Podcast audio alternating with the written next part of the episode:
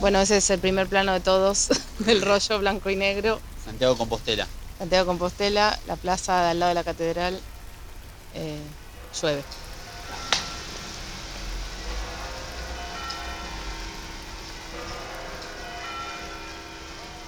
Hola, mi nombre es Malena Solars. Mi nombre es Nicolás Zuckerfeld y somos los directores del cortometraje Una película hecha de.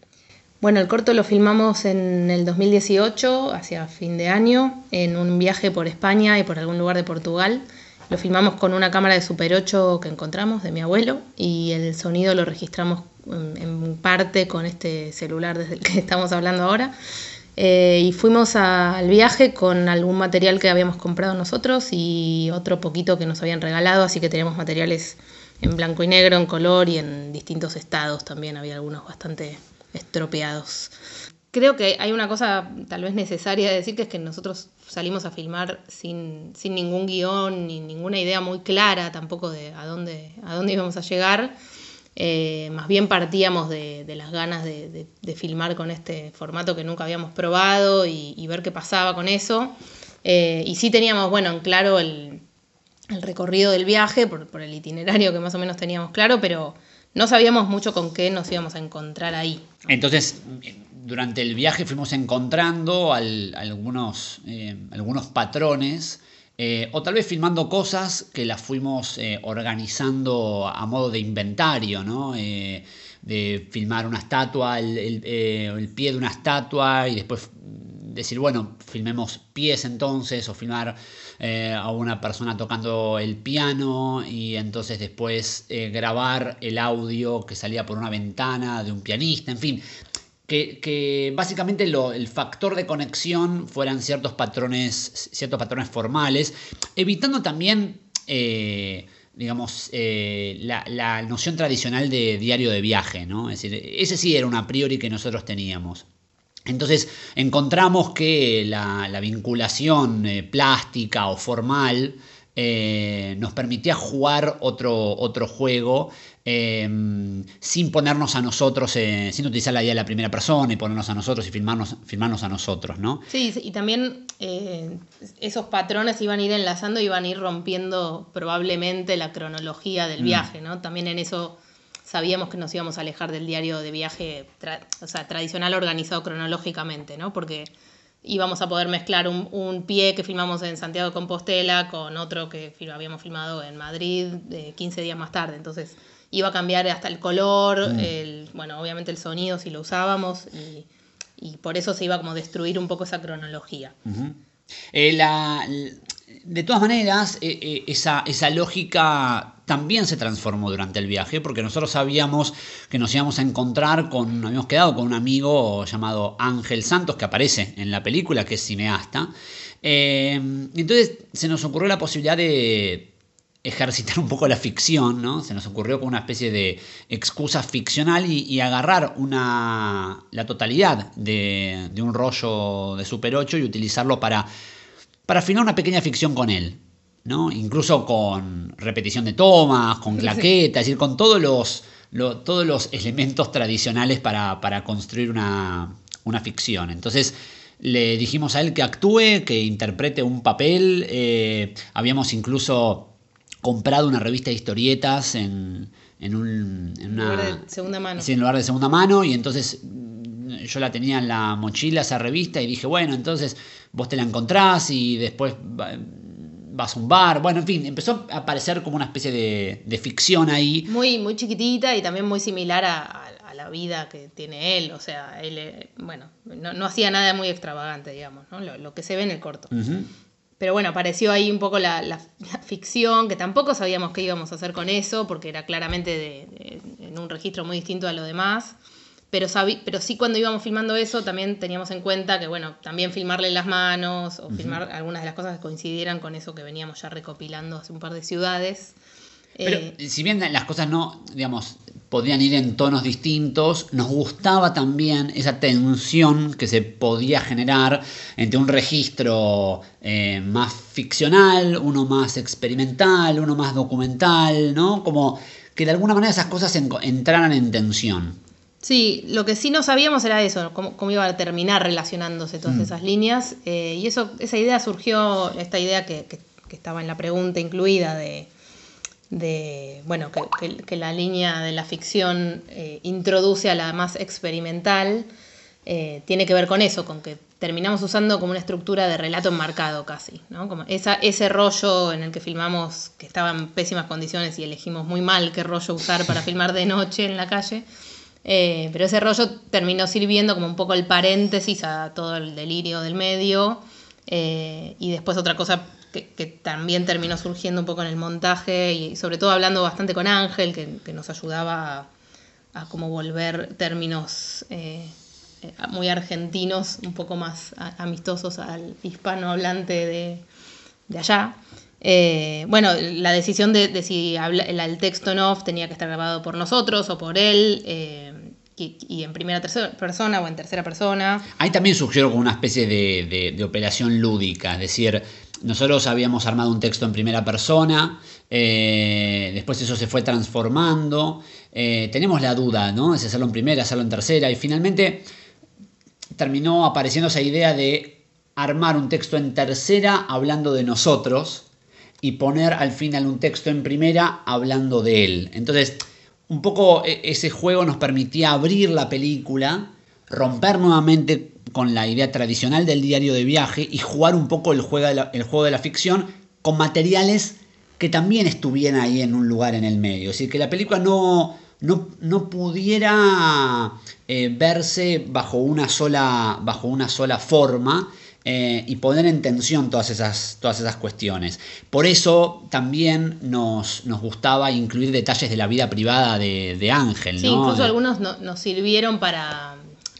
la, la canción que aparece de The Kings en la película es realmente una canción que él alguna vez había puesto en Facebook, que quería usar para una película, y entonces le, le pedimos permiso a ver si podíamos usarla nosotros. Así que bueno, esperemos que, que les guste.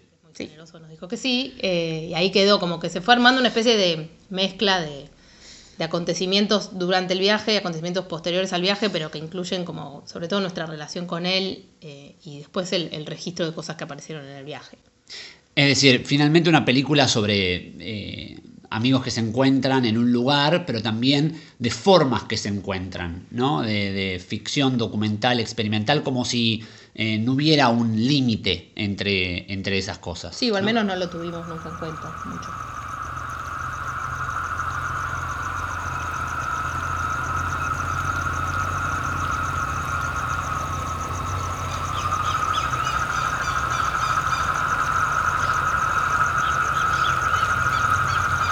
Para ellos solo soy un río sin importancia. Simple y ordinario.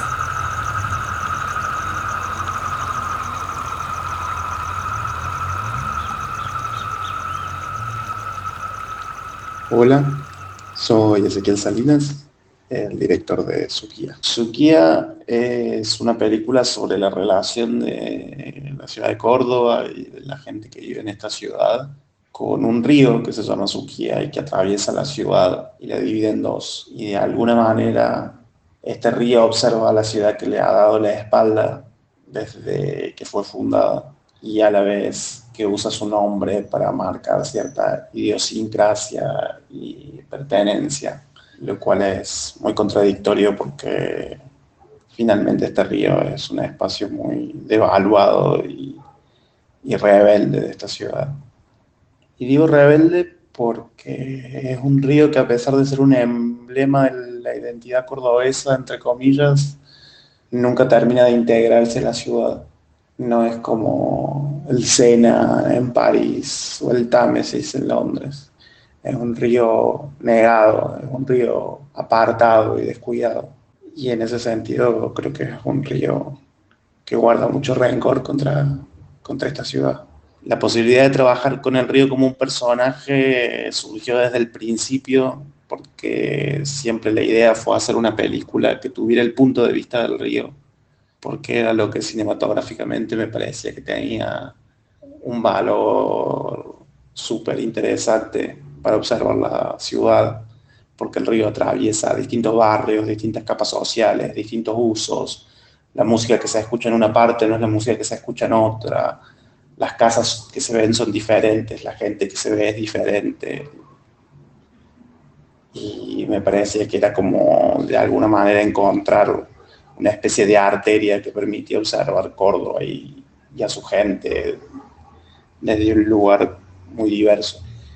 Y en ese sentido, el punto de vista estuvo siempre, pero el hecho de tomar la voz del río surgió de que a medida que el proceso avanzaba y que yo veía el material que íbamos recolectando y el tono de la película que me imaginaba, cuando la película no tenía voz, se volvió un poco excesivamente lírica o excesivamente poética, en el sentido de que parecía un río hermoso, con estos contrastes. Y fue surgiendo la necesidad de, darle un contrapeso a eso, de darle otro tipo de matiz a esa quizá belleza que se puede ver natural, que todavía en algunos resquicios del río persiste a pesar del, destrozo y del mal estado.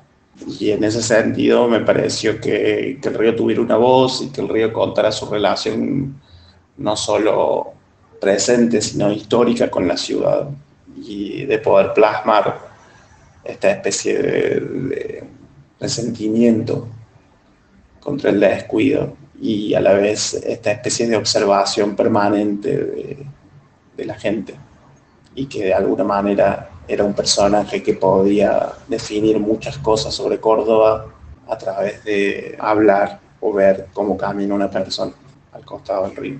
En cuanto al trabajo con la cámara, yo además del director, soy el director de foto de la película. Y para mí era muy importante lo que decía antes, de ocupar el punto de vista del río. Y para mí, para ocupar el punto de vista del río visualmente, la cámara tenía que avanzar todo el tiempo sobre la ciudad y estar moviéndose y de alguna manera reflejar ese movimiento continuo y permanente del, del río y del agua. Y a partir de eso también surgió, a medida que avanzaba el proceso de rodaje, el, el hecho de ver a la ciudad como un reflejo en el agua, no directamente, sino como, como algo que está atravesado por este, por este punto de vista.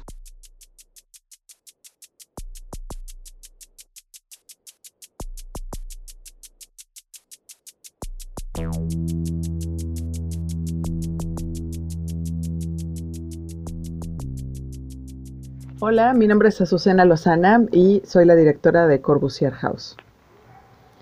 Bueno, Corbusier House es un cortometraje que es parte de una serie de trabajos eh, fílmico que vengo haciendo como Your Hills, um, Karl Marx SP, varios cortometrajes que son pequeños estudios sobre las ciudades y sus posibles arqueologías, porque um, me interesa mucho la, carga histórica y, monumental que, de la arquitectura, ¿no? de, las construcciones.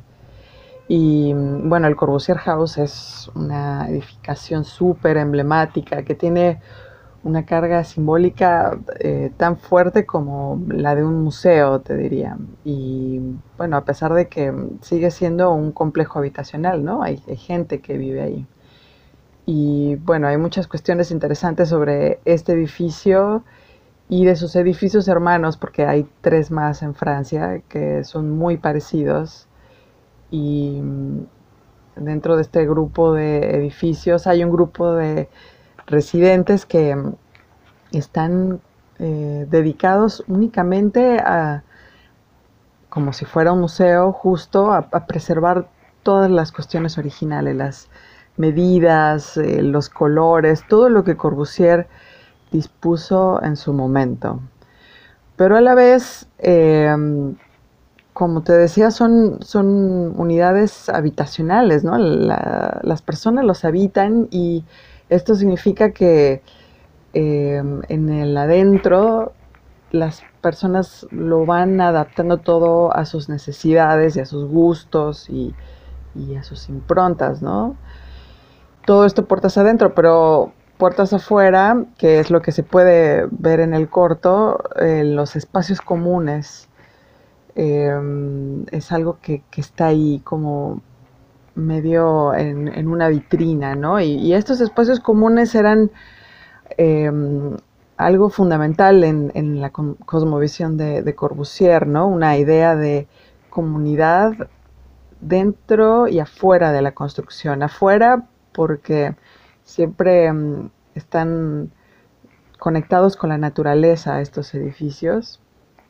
Hay un vínculo ahí eh, como muy persistente de, que las construcciones estén embebidas con, estos espacios naturales y adentro esta idea de comunidad de, espacios que, que, sean amigables con el encuentro, ¿no?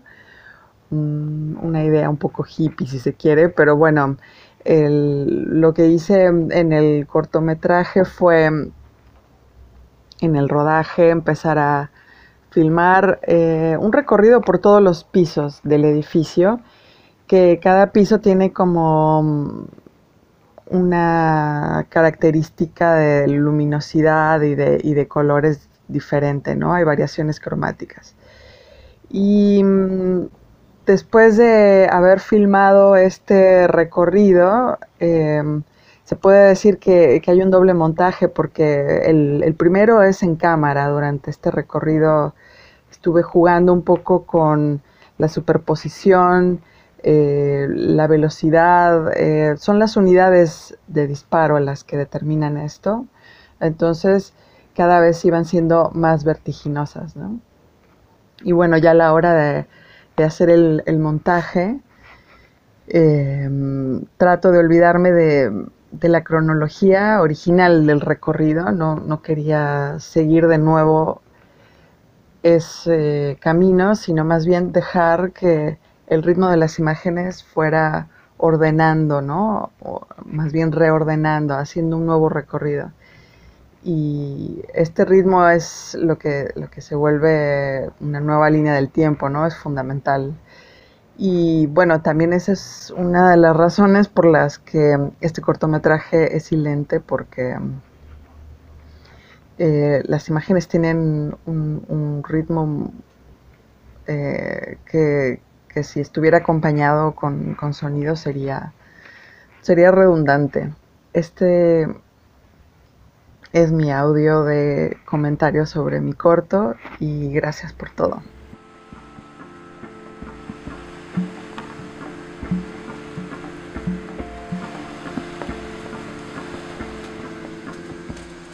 Quisiera encontrar una palabra, una palabra exacta, una palabra que encerrara todo lo que mi corazón quiere expresar. En cierta forma, soy como una voz que clama en el desierto.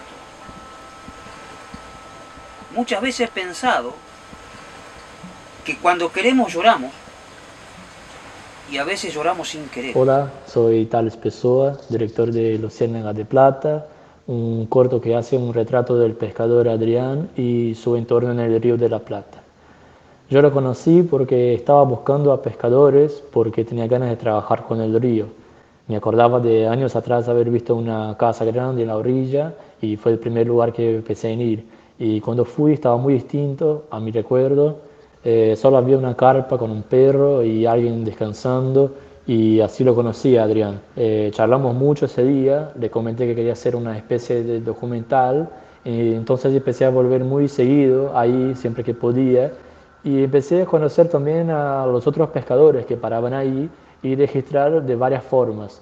Sacaba fotos, filmaba, grababa charlas, eh, no tenía muy bien un plan, entonces me movía bastante por impulso a medida que iban sucediendo cosas. Eh, un día a Adrián se le ocurrió eh, escribir una carta al futuro presidente, entonces yo le filmé contando las cosas que quería incluir en esa carta y luego la transformé en un texto que salió larguísimo, lo llevé y él empezó a más o menos editar qué le interesaba y qué no. Eh, intentó achicarlo porque eran varias hojas y fue muy complicado. Él terminó dejando y otro día él agarró de la nada eh, una hoja en blanco y empezó a escribir. Empezó a escribir sin parar. Eh, yo le hablaba y no, no, me contestaba. Estaba muy concentrado y yo empecé a filmar porque no me quedaba otra. Eh, empecé a filmar ya las paredes porque ya, ya le había filmado en todos los ángulos posibles y él no eh, seguía escribiendo. Yo salí un rato, volví y él seguía. Eh, después dejó, se detuvo, agarró y empezó a leer el texto completo, que es lo que está en el corto. Y era muy así, muy improvisado siempre todo después la, la, volvió a leer a Lucas, otro día la leyó a sus amigos y yo iba filmando todo, muy improviso porque él nunca anunciaba lo que iba a hacer, eh, mucho menos daba para planear algo para hacer un día. Eh, él era muy impulsivo y, era muy, y es muy eh, complicado de... No complicado, pero tiene una, una, una lógica del tiempo y una dinámica muy propia. Entonces fue un trabajo también de adaptarme a eso, a ese tiempo eh, suyo. Eh, y en poco tiempo me di cuenta que era imposible armar un plan de rodaje o un guion o algo en ese sentido. A mí tampoco me interesaba, me parecía que las cosas que sucedían orgánicamente eran mucho más interesantes de lo que yo pudiera planear. Eh, entonces dejé que el tiempo fuese dando la forma que, tenía que tener. Eh, entonces al final eh, terminé con un material muy heterogéneo, muy diverso, eh, con mucha observación, algunas escenas actuadas que proponíamos y se armaba algo de improviso, mucha fotografía y muchos audios de charlas. A todo eso, la carta me parecía un punto central, me gustaba mucho que era una idea suya, y el tema de resurgir también, que siempre eh, volvía a aparecer de alguna manera, eh, la nostalgia de la casa que tuvo por tantos años y que el gobierno pasado la tiró abajo con una excusa muy cínica eh, y que lo dejó cuatro años viviendo en carpas. Toda esa situación, toda esa idea del resurgimiento que yo veía no solo en él, pero por todos lados también, eh, eso me parecía que debía ser la columna del corto y empecé a construir en ese sentido. Eh, bueno, espero que la disfrute mucho. Me pone muy feliz que llegue a La Plata en el Festifreak y que tenga alcance nacional. Así que muchas gracias y ojalá pronto nos podamos volver a juntar a ver películas de alguna manera.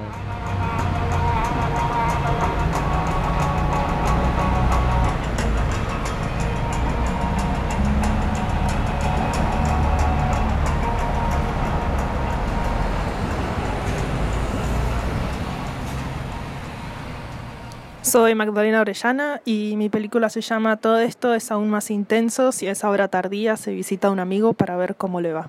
Para hablar de esta película creo que primero tendría que contarte de dónde, eh, cómo apareció la idea y de dónde viene y dónde fue hecha, que todo esto apareció en el marco de la escuela en la que estoy ahora, que es eh, la Lías Querejeta Sin Escuela eh, a partir de un ejercicio que nos trae, o sea, que nos propone Carlos Mugiro, que es el director y, también profesor nuestro aquí en la escuela. Y, en este ejercicio Carlos nos propone pensar eh, en las películas como en jardines y en los jardines como películas, ¿no? Como intentando decir como, bueno, al fin a veces son un poco la misma cosa, ¿no? Los jardines como literalmente los conocemos, es decir, espacios como a veces delimitados, o sea, a veces con límites más o menos claros, pero es decir, como intervenidos en mayor o menor medida por nosotras las personas.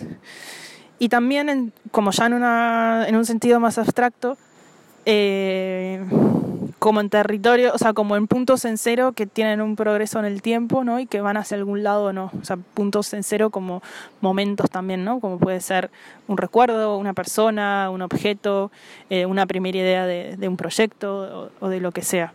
Es decir, como un punto de partida de alguna forma. Y con esto en mente, bueno, fui trabajando, bueno, o sea, pensando qué es para mí un, jardín, ¿no? O sea, qué significa para mí o qué me interesa de, qué es lo que me está interesando de esto. Y, y aparecieron ahí las mandarinas, que es algo que, bueno, un fetiche personal, pero algo que me interesa mucho como objeto y, y como esta idea de del, del, tiempo muerto de estar pelando y comiendo una mandarina y de cómo tiene varios gajos y cómo es una cosa que se desprende, o sea, porque me parece como un objeto así muy curioso. Entonces dije, bueno, voy a... Me está interesando esto de, ¿no? de, lo que se genera alrededor de la mandarina. Voy a salir a la calle y le voy a pedir a la gente que, si los puedo filmar mientras están pelando las, las mandarinas así sin más. Eh, ya si, si, bueno, si me pongo así un poco no sé, esto de vuelta pensando en el jardín como algo que eh, sea, es algo, o sea, mi jardín era todo aquello que yo pudiese provocar ¿no? en el encuentro con, con otra persona. Obviamente esta idea fracasó en, la hora cero desde que empecé a filmar, o sea, iba yo sola con la cámara. Y, no, sucedía, o sea, eran todos encuentros frustrados, o sea, nadie quería prestarse a esto, no, no, no no, sé, no sé qué pasó, no, no hubo química con la gente en San Sebastián. Eh, entonces, no sé, un poco todo lo otro que aparece, creo yo, que son intentos de seguir, ¿no? De, generar encuentros con, con desconocidos o, de yo intentar acercarme ¿no? con toda esta gente que, que no conocía pero que me cruzo en la casa, o sea, con, no sé, como estas amistades instantáneas, ¿no? Como que, que hace uno en, las filas de los supermercados, del banco o, en un bar de noche. Eh, y, así, y con esto así fue como salí a filmar eh, por varios días seguidos, con todo, esta, con, con este revuelto en la cabeza. Y, no sé, creo que un poco así, en esa improvisación, ¿no? A partir de, o sea, mi plan inicial fue un fracaso, nadie quería que lo filme, entonces, bueno, eso fue un poco como... Dije, bueno, entonces que necesito filmar gente, o sea, yo quiero filmar, quiero filmar cosas, entonces todo lo que aparece es como el rebote, ¿no? De, de eso que no, de ese primer encuentro que, que no sucedió. Y, y no sé, o sea, así fueron apareciendo cosas. Por ejemplo, un día me encontré con, o sea, quienes son al final los, los protagonistas un poco, si es que hay, no sé, bueno, no sé muy bien qué significa eso, pero el, la mujer esta y, y, el hombre que están conversando en, una, en el bar aparecieron casi, o sea, aparecieron en la edición porque los había filmado, son dos imágenes que me encontré en la calle de una publicidad de no sé qué banco. Lo filmé porque me gustaba como, no sé, me, me llamaron, me hicieron gracia. Lo filmé y cuando estaba editando ya en la computadora, dije como, bueno, ¿y estas dos personas qué hacen acá? como, ¿no? ¿Por qué están acá en, este, en esta película, en este jardín, si se quiere? Entonces, bueno, ahí apareció, o sea, recordé como una conversación que se había hecho así un poco viral en su momento, que era una conversación entre dos bots de Google que los pusieron a charlar entre ellos, no sé muy bien qué significa eso, pero bueno, que estaban ahí hablando y la conversación como que se empezaron a retroalimentar, se fue de las manos y tuvieron que apagarlos. Entonces rescaté, yo en su momento había hecho como una transcripción, ya no me acuerdo ni para qué otro proyecto, eh, y rescaté algunas cosas de ahí y, y, las cambié, o sea, les agregué, les agregué como experiencias propias, ¿no? Como diálogos que ya tenía o conversaciones que, había, que recordaba.